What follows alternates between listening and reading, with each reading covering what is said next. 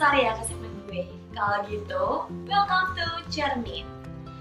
Dalam segmen ini, gue bakal sharing ke kalian tentang dunia perempuan dan beauty. Tapi tentunya ini semua based on my personal experience. Ya, kurang lebih kayak gue sharing gitu. Karena kan lo, gue, teman. Yay, sister power.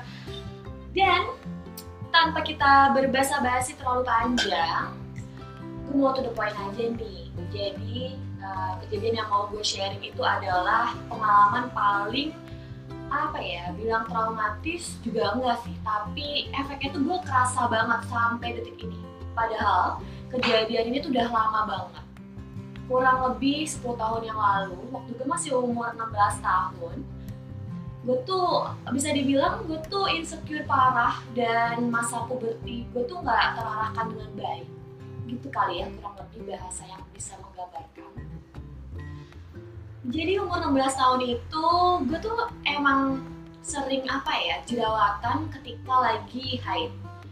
Dan yang paling bikin gue gak nyaman adalah ketika nyokap bilang kak itu kok jerawatan sih? Kamu gak facial ya? Kamu jorok ya?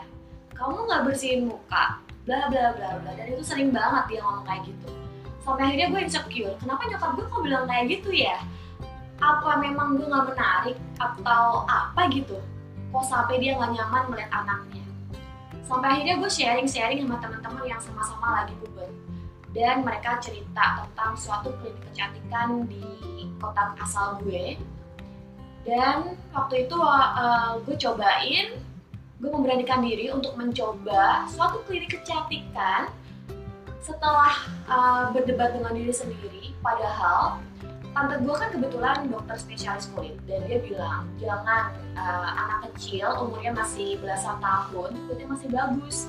Jangan sekali-kali cobain klinik kecantikan atau krim-krim gak jelas karena itu bakalan kasih efek jangka panjang yang buruk. Walaupun hari ini kelihatan cantik efeknya glowing lah apalah.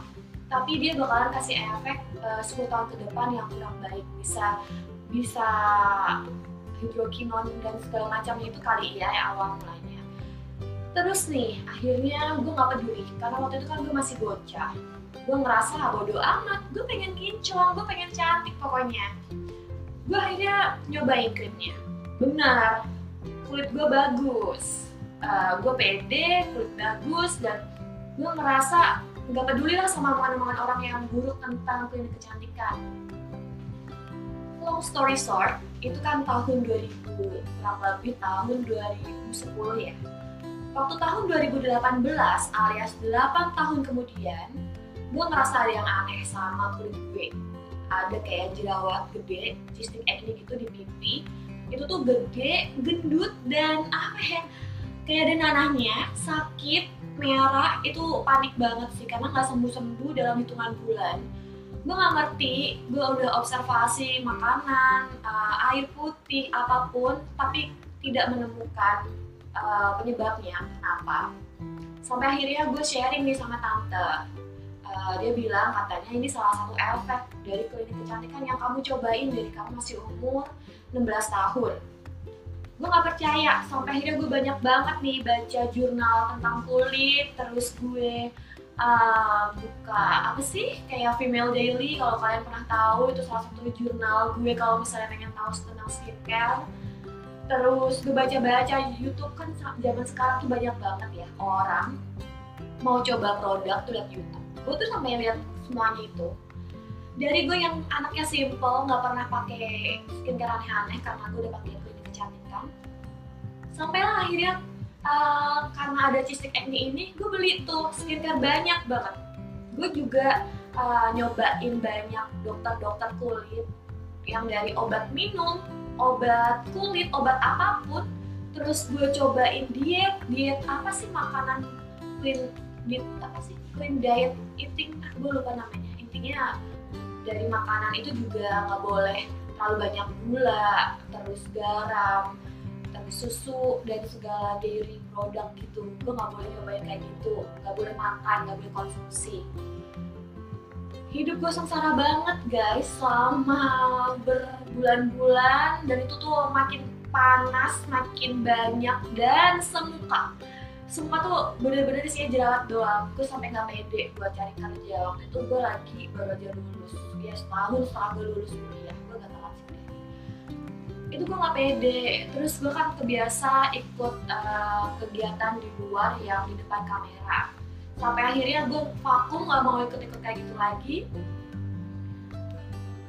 Dan sampainya gue kerja gue nemuin dokter nih. Dokter yang benar-benar fokus benerin kulit. Ketemu dong jawabannya. Gue benerin pelan-pelan pelan-pelan. Ketemu solusinya dikit-dikit akhirnya kulit gue sekarang udah much better tapi tidak sebersih dan sesempurna waktu masih belia ya saudara-saudara. Karena kan itu semua udah membekas butuh jutaan ribuan tahun untuk memperbaiki. Intinya waktu gue mencoba mengulas kembali kehidupan masa belia yang tidak terarahkan dengan tepat ini kalian tuh jangan ikut-ikut tren. Kalau emang kulit kalian tuh nggak membutuhkan kalau emang kulit kalian cuma bermasalah karena jerawat menstruasi ya selesaikanlah dengan apa yang bisa diselesaikan saat itu juga. Kalau misalnya jerawatan ya udah beli yang anti acne gitu ya. Terus kalau misalnya kusam kalian cobain exfoliate toner kalau misalnya kalian mau tone up warna kulit ya yang ada whiteningnya. Kayak gitu. Jadi janganlah nyoba-nyoba yang emang udah dikasih warning sama orang-orang kalau itu bahaya karena mungkin mengandung steroid. Oh iya benar. Gue waktu itu pernah nyoba uh, mengurai ingredientnya kan. Gue tanya dong dokter dokter yang katanya dokter gitu ya di klinik kecantikan dia emang bilang katanya uh, dikasih sedikit komposisi steroid. Waktu gue baca-baca ternyata nggak ada satupun orang yang tahu komposisi steroid yang tepat untuk kulit manusia. Karena kebutuhan itu banyak banget faktornya. Dan setiap orang itu kebutuhan hari ini dan kebutuhan besok bisa berubah-ubah. Gue nggak terlalu paham nih masalah ini karena bukan expert di bidang perkulitan. Tapi intinya steroid itu bahaya karena dia bisa menyebabkan banyak hal yang kurang menyenangkan di kulit kita. Ya itu tadi. Kalau misalnya kalian emang mau mempercantik diri pakailah skincare. Dan skincare itu gue rasa nggak ekstrim klinik kecantikan ya. Terus kalau misalnya kalian mau memperbaiki kulit datanglah ke kulit uh, ke dokter spesialis kulit. Jangan ke dokter abal-abal. Atau percaya dengan ini putih dalam satu hari. Putih dalam satu kali pemakaian. Jangan percaya. Daripada kalian kena mercury, hidrokinon dan teman-temannya yang buruk itu ya itu malah nambah apa ya beban me, beban hidup beban mental di kemudian hari. Terus kalau misalnya tren ya kalau gue sekarang gue emang fokus mainan skincare. Bukan fokus juga sih karena belum selesai aja pencarian gue nih. Skincare tuh kayak nggak ada habisnya semenjak gue kena cystic acne dan gue rasa uh, semoga cerita gue ini bisa jadi pertimbangan kalian yang mau coba-coba dan nggak tahu nanti efeknya seperti apa.